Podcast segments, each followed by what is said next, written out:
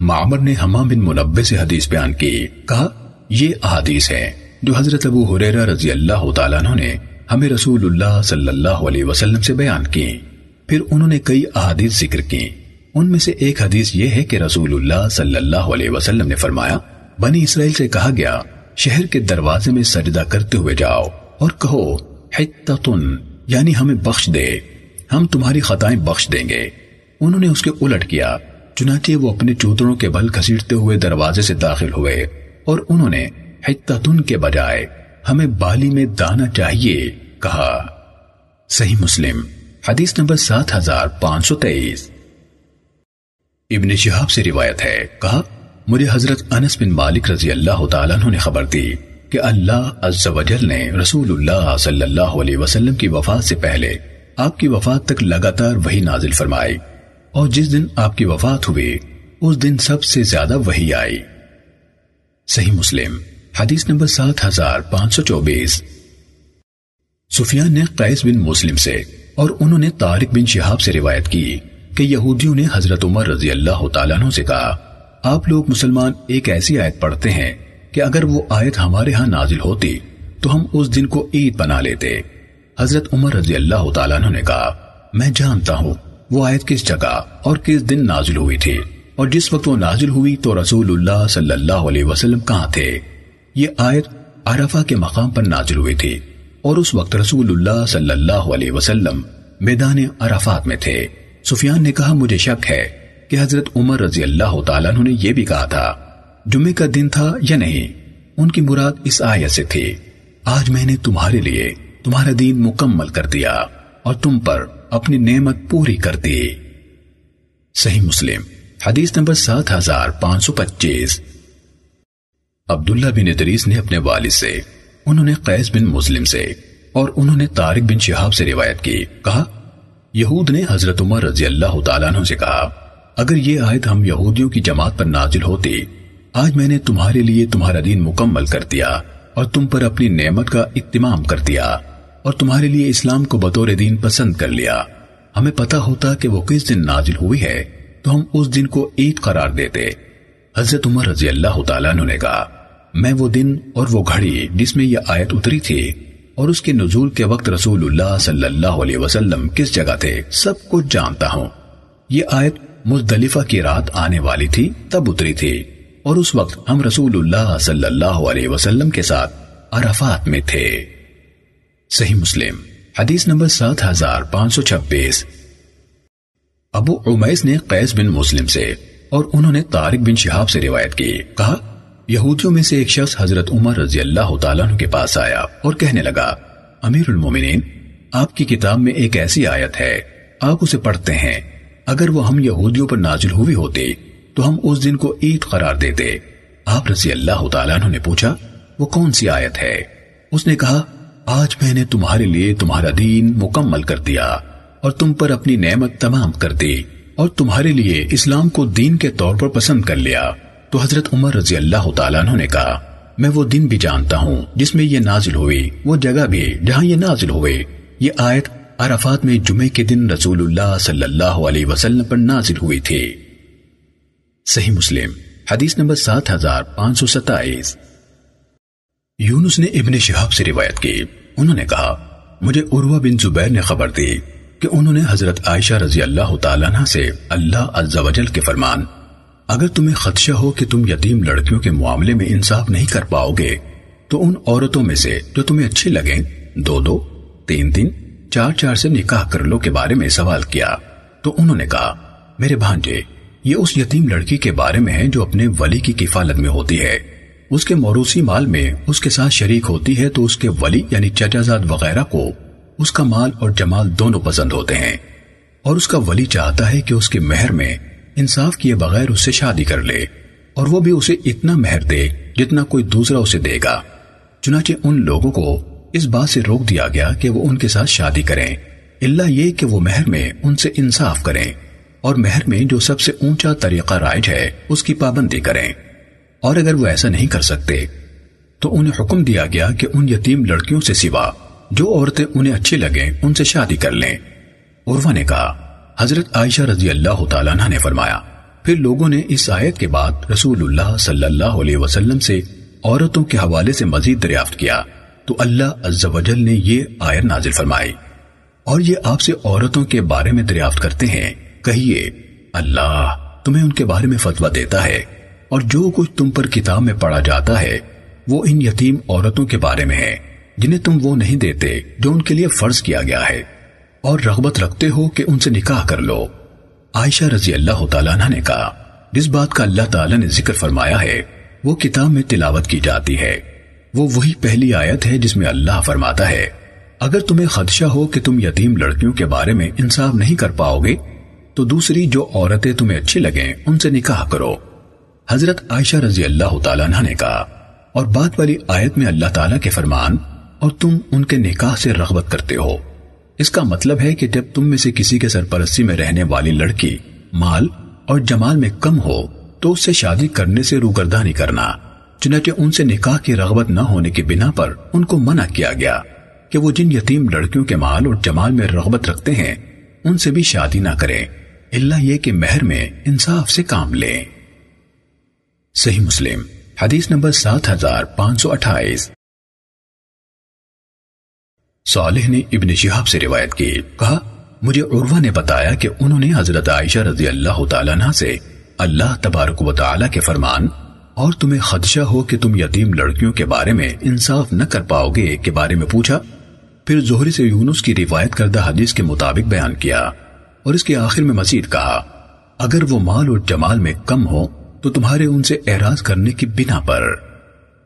صحیح مسلم، حدیث نمبر سات ہزار پانچ سو انتیس۔ ابو اسامہ نے کہا، ہمیں ہشام نے اپنے والد عروہ سے حدیث بیان کی۔ انہوں نے حضرت عائشہ رضی اللہ تعالیٰ عنہ سے اللہ عز و جل کے فرمان، اگر تمہیں خدشہ ہو کہ تم یتیم لڑکیوں کے بارے میں عدل نہیں کر پاؤ گے، کہ متعلق روایت کی۔ عائشہ رضی اللہ تعالیٰ عنہ نے کہا، یہ آیت ایسے آدمی کے بارے میں نازل ہوئی۔ جس کے پاس کوئی یتیم لڑکی ہو، وہ اس کا ولی اور وارث ہو۔ اس لڑکی کا مال میں بھی حق ہو، اس لڑکی کے مفاد کے لیے کوئی شخص جھگڑا کرنے والا بھی نہ ہو، تو وہ آدمی اس لڑکی کے مال کی بنا پر اس کی کہیں اور شادی نہ کرے اور اسے نقصان پہنچائے اور اسے برا سلوک کرے تو اس اللہ نے فرمایا، اگر تمہیں اندیشہ ہے کہ تم یتیم لڑکیوں کے معاملے میں انصاف نہ کر پاؤ گے تو دوسری جو عورتیں تمہیں اچھی لگیں انہی سے نکاح کرو۔ وہ اللہ فرماتا ہے، دوسری عورتوں سے نکاح کر لو، جو میں نے تمہارے لیے نکاح کے طریق پر حلال کی ہیں، اور اس لڑکی کو چھوڑ دو، جس کو تم نقصان پہنچا رہے ہو۔ صحیح مسلم، حدیث نمبر سات ہزار پانچ سو تیس ابدا بن سلیمان نے ہشام سے، انہوں نے حضرت عائشہ رضی اللہ تعالیٰ عنہ سے اللہ عز و جل کے فرمان، جو کتاب میں ان یتیم عورتوں کے بارے میں تلاوت کی جاتی ہے۔ جن کو تم وہ مہر نہیں دیتے جو ان کے حق میں فرض ہے اور ان کے نگاہ سے رغبت کرتے ہو کے بارے میں روایت بیان کی۔ عائشہ رضی اللہ تعالیٰ عنہ نے کہا، یہ ایسی یتیم لڑکی کے بارے میں نازل ہوئی جو کسی آدمی کے پاس ہوتی، اس کے مال میں اس کے ساتھ شریک ہوتی اور وہ اسے شادی کرنے سے کنارہ کشی کرتا ہے اور اس بات کو بھی ناپسند کرتا ہے کہ کسی اور کے ساتھ اس کی شادی کرے اور اس شخص کو اپنے مال میں شریک کرے، تو وہ اسے ویسے ہی بٹھائے رکھتا ہے۔ نہ خود اس سے شادی کرتا ہے اور نہ کسی اور سے اس کی شادی کرتا ہے۔ صحیح مسلم، حدیث نمبر سات ہزار پانچ سو اکتیس۔ ابو اسامہ نے کہا، ہمیں ہشام نے اپنے والد سے خبر دی۔ انہوں نے اللہ عز و جل کے فرمان، اور یہ لوگ آپ سے عورتوں کے بارے میں سوال کرتے ہیں، کہیے، اللہ تمہیں ان کے بارے میں فتویٰ دیتا ہے۔ مکمل آیت کے بارے میں حضرت عائشہ رضی اللہ تعالیٰ عنہ سے روایت کی۔ انہوں نے کہا یہ ایسی یتیم لڑکی کے بارے میں ہے جو کسی آدمی کے پاس ہوتی ہے۔ شاید وہ ایسی بھی ہوتی ہے کہ وہ اس کے مال میں، حتیٰ کہ کھجور کے درختوں میں بھی اس کے ساتھ شریک ہوتی ہے۔ وہ خود بھی اس سے روگردانی کرتا یعنی اس سے شادی کرنے سے، اور کسی اور کے ساتھ اس کی شادی کر کے اس شخص کو اپنے مال میں شریک کرنے کو بھی پسند نہیں کرتا۔ تو وہ اسے ویسے ہی رہنے دیتا ہے۔ صحیح مسلم، حدیث نمبر سات ہزار پانچ سو بتیس۔ ابدا بن سلیمان نے ہشام بن عروا سے، انہوں نے اپنے والد سے، اور انہوں نے حضرت عائشہ رضی اللہ تعالیٰ عنہ سے اللہ عز و جل کے فرمان، اور جو فقیر ہو، وہ دستور کے مطابق کھا لے کے متعلق روایت کی۔ عائشہ رضی اللہ تعالیٰ عنہ نے فرمایا، یہ آیت یتیم کے مال کے ایسے متولی کے بارے میں نازل ہوئی ہے، جو اس کی نگہداشت کرتا ہے اور اس کو سوارتا یعنی بڑھاتا ہے، کہ اگر وہ ضرورت مند ہے تو اس میں سے خود بھی کھا سکتا ہے۔ صحیح مسلم، حدیث نمبر سات ہزار پانچ سو تینتیس ابو اسامہ نے کہا، ہمیں ہشام نے اپنے والد سے حدیث بیان کی۔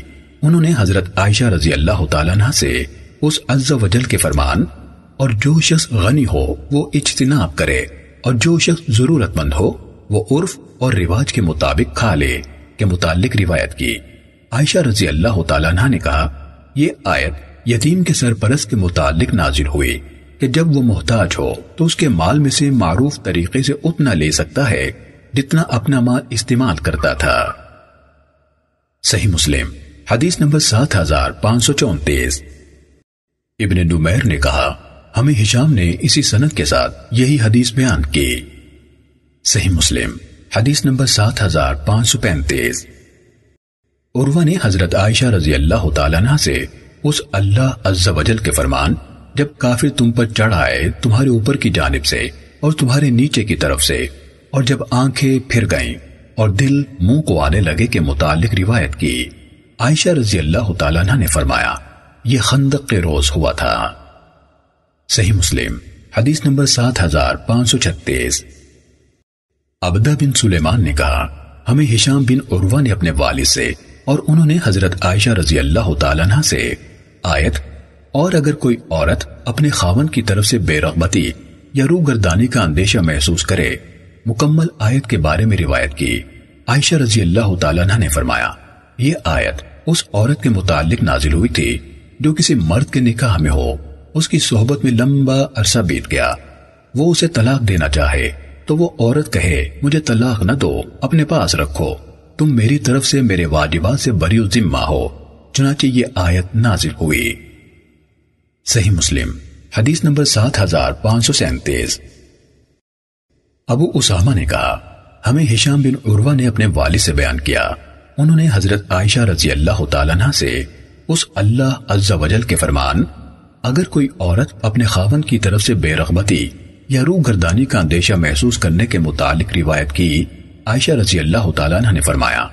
یہ آیت اس عورت کے متعلق نازل ہوئی جو مدت سے کسی مرد کے ہاں ہو۔ اسے اندیشہ ہو کہ شاید اب وہ اسے اپنے تعلق کو زیادہ نہ کرے گا اور اس عورت کو اس کا ساتھ میسر ہو اور اولاد ہو اور یہ نہ چاہے کہ وہ مرد اسے چھوڑ دے تو اسے کہہ دے کہ تم میرے معاملے میں حقوق زوجے سے بری ذمہ ہو۔ صحیح مسلم، حدیث نمبر سات ہزار پانچ سو اڑتیس۔ ابو معاویہ نے ہجام بن عروہ سے اور انہوں نے اپنے والد سے روایت کی۔ انہوں نے کہا مجھ سے حضرت عائشہ رضی اللہ تعالیٰ عنہ نے فرمایا بھانجے لوگوں کو حکم دیا گیا تھا کہ وہ نبی صلی اللہ علیہ وسلم کے اصحاب کے لیے استغفار کریں، تو انہوں نے ان کو برا کہنا شروع کر دیا۔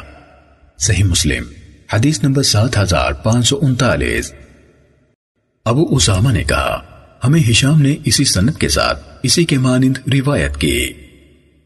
صحیح مسلم، حدیث نمبر سات ہزار پانچ سو چالیس۔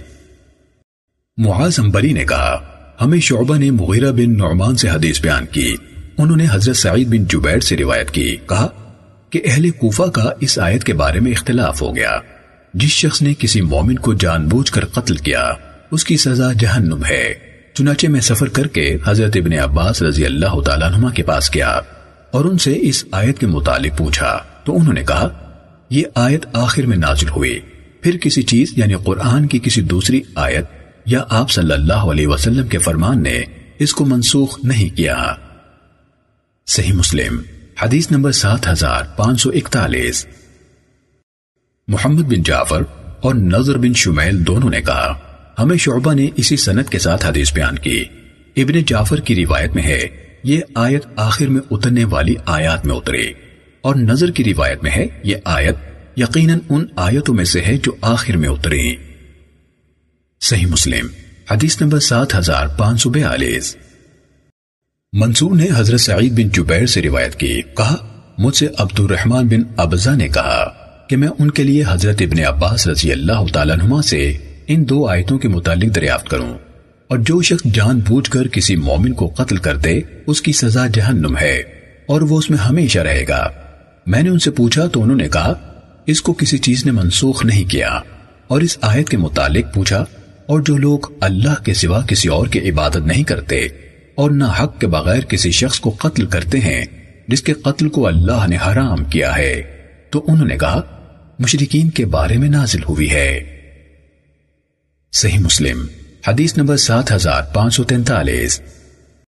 ابو معاویہ شیبان نے منصور بن معتمر سے، انہوں نے سعید بن جبیر سے، اور انہوں نے حضرت ابن عباس رضی اللہ تعالیٰ سے روایت کی۔ کہا، یہ آیت جو لوگ اللہ کے ساتھ کسی اور معبود کو نہیں پکارتے سے لے کر ذلت کے عالم میں ہمیشہ رہے گا تک مکے میں نازل ہوئی۔ مشرکوں نے کہا، ہمیں اسلام کس بات کا فائدہ دے گا؟ جبکہ ہم اللہ کے ساتھ دوسروں کو شریک بھی ٹھہرا چکے ہیں اور اللہ کی حرام کردہ جانوں کو قتل بھی کر چکے ہیں اور فواہش کا ارتکاب بھی کر چکے ہیں۔ اس پر اللہ تعالیٰ نے یہ آیت نازل فرمائی۔ سوائے اس شخص کے جس نے توبہ کی، ایمان لے آیا اور نیک عمل کیے۔ آیت کے آخری حصے تک۔ انہوں نے ابن عباس رضی اللہ تعالیٰ عنہ نے کہا۔ انہوں نے یعنی ابن عباس رضی اللہ تعالیٰ عنہ نے کہا، لیکن جو شخص اسلام میں داخل ہو گیا اور اس کو سمجھ لیا، پھر اس نے امدن کسی مومن کو قتل کیا تو اس کے لیے کوئی توبہ نہیں۔ صحیح مسلم، حدیث نمبر سات ہزار پانچ سو چوالیس۔ عبداللہ بن ہاشم اور عبد الرحمن بن بشر عبدی نے مجھے حدیث بیان کی۔ دونوں نے کہا ہمیں یحییٰ بن سعید قطان نے ابن جورائی سے حدیث بیان کی۔ انہوں نے کہا، مجھے قاسم بن ابی بزہ نے سعید بن جبیر سے حدیث بیان کی۔ انہوں نے کہا، میں نے حضرت ابن عباس رضی اللہ تعالیٰ عنہ سے پوچھا، کیا جس شخص نے کسی مومن کو آمدن قتل کر دیا، اس کے لیے توبہ کی گنجائش ہے؟ انہوں نے کہا، نہیں۔ سعید بن جبیر نے کہا، پھر میں نے ان کے سامنے سورہ فرقان کی یہ آیت تلاوت کی۔ وہ لوگ جو اللہ کے سوا کسی اور کو معبود نہیں پکارتے اور کسی جان کو جسے اللہ نے حرام کیا ہے، حق کے بغیر قتل نہیں کرتے۔ آیت کے آخر تک انہوں نے کہا، یہ مکی آیت ہے۔ اس کو اس مدنی آیت نے منسوخ کر دیا۔ اور جو کسی مومن کو امدن قتل کر دے تو اس کی سزا جہنم ہے۔ وہ اس میں ہمیشہ رہے گا۔ ابن ہاشم کی روایت میں ہے، تو میں نے ان کے سامنے یہ آیت پڑھی جو سورہ فرقان میں ہے، سوائے اس کے جس نے توبہ کی۔ صحیح مسلم۔ حدیث نمبر سات ہزار پانچ سو پنتالیس۔ ابو بکر بن ابی شیبہ، ہارون بن عبداللہ اور عبد بن حمید نے ہمیں حدیث بیان کی۔ عبد نے کہا، ہمیں خبر دی اور دوسروں نے کہا، ہمیں حدیث بیان کی۔ جعفر بن اون نے، انہوں نے کہا، ہمیں ابو عمیس نے عبد المجید بن سہیل سے خبر دی۔ انہوں نے عبید اللہ بن عبداللہ بن عطبہ سے روایت کی کہ حضرت ابن عباس رضی اللہ تعالیٰ نے مجھ سے فرمایا کیا تم جانتے ہو کہ قرآن مجید کی آخری صورت جو یک باغی مکمل نازل ہوئی کون سی ہے؟ میں نے کہا جی ہاں۔ اذا جاء نصر اللہ والفتح، انہوں نے فرمایا، تم نے سچ کہا اور ابن ابی شائبہ کی روایت میں ہے، تم جانتے ہو کہ کون سی صورت ہے؟ اور آخری کا لفظ نہیں کہا۔ صحیح مسلم، حدیث نمبر سات ہزار پانچ سو چھیالیس۔ ابو معاویہ نے کہا ہمیں ابو عمیس نے اسی سنت کے ساتھ اسی کے مانند روایت کی اور کہا، آخری صورت، اور انہوں نے راوی کا نام لیتے ہوئے عبد المجید سے مروی کہا اور ابن سہیل یعنی عبد المجید بن سہیل نہیں کہا۔ صحیح مسلم، حدیث نمبر سات ہزار پانچ سو سنتالیس عطا نے حضرت ابن عباس رضی اللہ تعالیٰ نما سے روایت کی، کہا، مسلمانوں میں سے کچھ لوگ ایک ایسے شخص کو ملے جو بکریوں کے ایک چھوٹے سے ریوڑ میں تھے۔ اس نے ان کو دیکھ کر کہا، السلام علیکم. تو اس کے باوجود انہوں نے اس کو پکڑا، اسے قتل کیا اور بکریوں کا وہ چھوٹا سا ریوڑ لے لیا۔ تو یہ آیت اترے اور اسے، جو تم سے سلام کہے، یہ مت کہو کہ تم مومن نہیں ہو۔ اور حضرت ابن عباس رضی اللہ تعالیٰ نما نے اس یعنی السلام کو السلام پڑھا۔ صحیح مسلم، حدیث نمبر سات ہزار پانچ سو اڑتالیس۔ ابو اسحاق سے روایت ہے، کہا، میں نے حضرت برا بن عازب رضی اللہ تعالیٰ نما کو کہتے ہوئے سنا، انصار جب حج کر کے واپس آتے تو گھروں میں دروازوں کے بجائے ان کے پچھواڑے ہی سے داخل ہوتے۔ انصار میں سے ایک شخص آیا اور اپنے دروازے سے گھر کے اندر داخل ہوا، تو اس کے بارے میں اس پر باتیں کی گئیں۔ تو یہ آیت اتری، اور یہ کوئی نیکی نہیں کہ تم گھروں کے اندر ان کے پچھواڑوں سے آؤ۔ صحیح مسلم، حدیث نمبر سات ہزار پانچ سو انچاس۔ اون بن عبداللہ کے والد سے روایت ہے کہ حضرت ابن مسعود رضی اللہ تعالیٰ عنہ نے کہا، ہمارے اسلام لانے اور ہم پر اس آیت کے ذریعے سے اللہ تعالیٰ کے عطاب کے درمیان چار سال سے زیادہ کا وقفہ نہ تھا۔ کیا ایمان لانے والوں کے لیے ابھی یہ وقت نہیں آیا کہ ان کے دل اللہ کو یاد کرتے ہوئے گڑ گڑائیں؟ صحیح مسلم، حدیث نمبر سات ہزار پانچ سو پچاس۔ حضرت ابن عباس رضی اللہ تعالیٰ نما سے روایت ہے، کہا جاہلی دور میں ایک عورت برہنہ ہو کر بیت اللہ کا طواف کرتی تھی اور کہتی تھی، کون مجھے طواف کرنے والا ایک کپڑا دے گا کہ وہ اس کو اپنی شرمگاہ پر ڈال لے؟ اور یہ شیر کہتی، آج بدن کا کچھ حصہ یا پورے کا پورا کھل جائے گا اور اس میں سے جو بھی کھل گیا، میں اسے دیکھنا کسی کے لیے حلال نہیں کر رہی۔ اس پر یہ آیت نازل ہوئی۔ ہر نماز کے وقت اپنی زینت لے لو۔ صحیح مسلم۔ حدیث نمبر سات ہزار پانچ سو اکاون۔ ابو معاویہ نے کہا، ہمیں احمش نے ابو سفیان سے حدیث بیان کی۔ انہوں نے حضرت جابر رضی اللہ تعالیٰ عنہ سے روایت کی۔ کہا، عبداللہ بن ابئی سلول اپنی ایک باندی سے کہتا تھا، جا اور بذریعہ بدکاری ہمارے لیے کچھ کما کر لا۔ تو اللہ عز و جل نے یہ آیت نازل فرمائی۔ اور اپنی لونڈیوں کو بدکاری پر نہ اکساؤ۔ خصوصاً اگر وہ پاک دامر رہنا چاہتی ہوں۔ تاکہ تم دنیا کی زندگی کا ساز و سامان حاصل کرو اور جو کوئی انہیں مجبور کرے گا تو اللہ تعالیٰ ان کے مجبور کیے جانے کے بعد ان کے لیے بڑا بخشنے والا، بڑا رحم کرنے والا ہے۔ صحیح مسلم، حدیث نمبر سات ہزار پانچ سو باون۔ ابو آبانہ نے آمد سے، انہوں نے ابو سفیان سے اور انہوں نے حضرت جابر رضی اللہ تعالیٰ عنہ سے روایت کی کہ عبداللہ بن ابئی بن سلول کی ایک باندی تھی، اس کا نام مسیقہ تھا۔ اور دوسری باندی کو امیمہ کہا جاتا تھا۔ وہ ان دونوں سے زبردستی زنا کرانا چاہتا تھا۔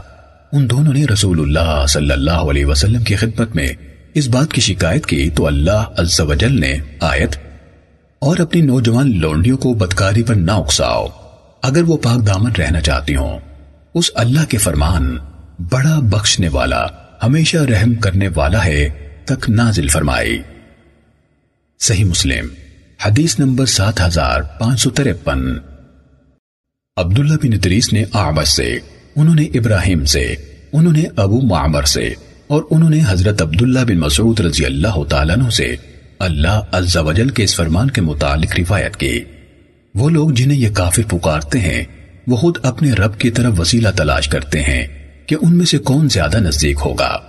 ابن مسعود رضی اللہ تعالیٰ عنہ نے کہا، جنوں کی ایک جماعت مسلمان ہو گئی تھی۔ اور اس سے پہلے ان کی پوجا کی جاتی تھی۔ تو جو ان کی عبادت کیا کرتے تھے، ان کی عبادت پر قائم رہے، جبکہ جنوں کی یہ جماعت خود اسلام لے آئی۔ صحیح مسلم، حدیث نمبر سات ہزار پانچ سو چون۔ سفیان نے آمش سے، انہوں نے ابراہیم سے، انہوں نے ابو معمر سے، اور انہوں نے حضرت عبداللہ رضی اللہ تعالیٰ عنہ سے اس آیت کے متعلق روایت کی۔ وہ لوگ جنہیں یہ کافر پکارتے ہیں وہ خود اپنے رب کی طرف وسیلہ تلاش کرتے ہیں۔ ابن مسعود رضی اللہ تعالیٰ عنہ نے کہا، انسانوں کی ایک جماعت جنوں کی ایک جماعت کی پرستش کرتی تھی۔ تو جنوں کی جماعت نے اسلام قبول کر لیا اور انسان بدستور ان کی عبادت سے لگے رہے۔ اس پر یہ آیت نازل ہوئی۔ وہ لوگ جنہیں یہ پکارتے ہیں، وہ خود اپنے رب کی طرف کسی نیک عمل کا وسیلہ تلاش کرتے ہیں۔ صحیح مسلم، حدیث نمبر سات ہزار پانچ سو پچپن۔ شعبہ نے سلیمان آمد سے اسی سنت کے ساتھ یہی روایت کی۔ صحیح مسلم، حدیث نمبر سات ہزار پانچ سو چھپن۔ عبداللہ بن عطبہ نے حضرت عبداللہ بن مسعود رضی اللہ تعالیٰ عنہ سے اس آیت کے متعلق روایت کی۔ وہ لوگ جنہیں یہ کافر پکارتے ہیں، وہ خود اپنے رب کی طرف کسی نیک عمل کا وسیلہ ڈھونڈتے ہیں۔ انہوں نے کہا، یہ آیت عربوں کے ایک ایسے گروہ کے بارے میں نازل ہوئی؟ جو جنوں کے ایک گروہ کی عبادت کیا کرتے تھے، جنوں نے اسلام قبول کر لیا، جبکہ وہ انسان جو ان کی عبادت کیا کرتے تھے، انہیں پتہ تک نہ چلا۔ اس پر یہ آیت اتری، وہ لوگ جنہیں یہ کافر پکارتے ہیں، وہ خود اپنے رب کی طرف وسیلہ تلاش کرتے ہیں۔ صحیح مسلم، حدیث نمبر سات ہزار پانچ سو ستاون۔ ابو بشر نے سعید بن جبیر سے روایت کی، کہا، میں نے سیدنا ابن عباس رضی اللہ تعالیٰ عنہ سے کہا کہ سورت التوبہ، انہوں نے کہا کہ سورت التوبہ، اور کہا کہ بلکہ وہ صورت تو ذلیل کرنے والی ہے، اور فضیحت کرنے والی ہے کافروں اور منافقوں کی۔ اس صورت میں برابر اترتا رہا کہ اور ان میں سے، اور ان میں سے، یہاں تک کہ منافق لوگ سمجھے کہ کوئی باقی نہ رہے گا، جس کا ذکر اس صورت میں نہ کیا جائے گا۔ میں نے کہا کہ سورت الانفال، انہوں نے کہا کہ وہ صورت تو بدر کی لڑائی کے بارے میں ہے، اس میں مال غنیمت کے حکام مذکور ہیں۔ میں نے کہا سورت الحشر۔ انہوں نے کہا کہ وہ بنی نظیر کے انجام کے بارے میں نازل ہوئی صحیح مسلم، حدیث نمبر سات ہزار پانچ سو اٹھاون۔ علی بن موسر نے ابو حیان سے، انہوں نے شعبی سے، اور انہوں نے حضرت ابن عمر رضی اللہ تعالیٰ عنہ سے روایت کی۔ کہا، حضرت عمر رضی اللہ تعالیٰ عنہ نے رسول اللہ صلی اللہ علیہ وسلم کے ممبر پر کھڑے ہو کر خطبہ دیا۔ اللہ تعالیٰ کی حمد و سنا بیان کی۔ پھر کہا، اس کے بعد، سنو، شراب کی حرمت نازل ہوئی۔ جس دن وہ نازل ہوئی، اس وقت وہ پانچ چیزوں سے بنتی تھی۔ گندم، جو، خشک کھجور، انگور اور شہد سے۔ خمر وہ ہے جو عقل کو ڈھانپ لے۔ اور لوگوں تین چیزیں ایسی ہیں جن کے متعلق میں شدت سے چاہتا ہوں کہ رسول اللہ صلی اللہ علیہ وسلم نے ان کے بارے میں ہمیں اور زیادہ قطعیت سے بتایا ہوتا۔ دادا اور کلالہ کی میراث۔ اور سود کے ابواب میں سے چند ابواب۔ صحیح مسلم، حدیث نمبر سات ہزار پانچ سو انسٹھ۔ ابن ادریس نے کہا، ہمیں ابو حیان نے شعبی سے حدیث بیان کی۔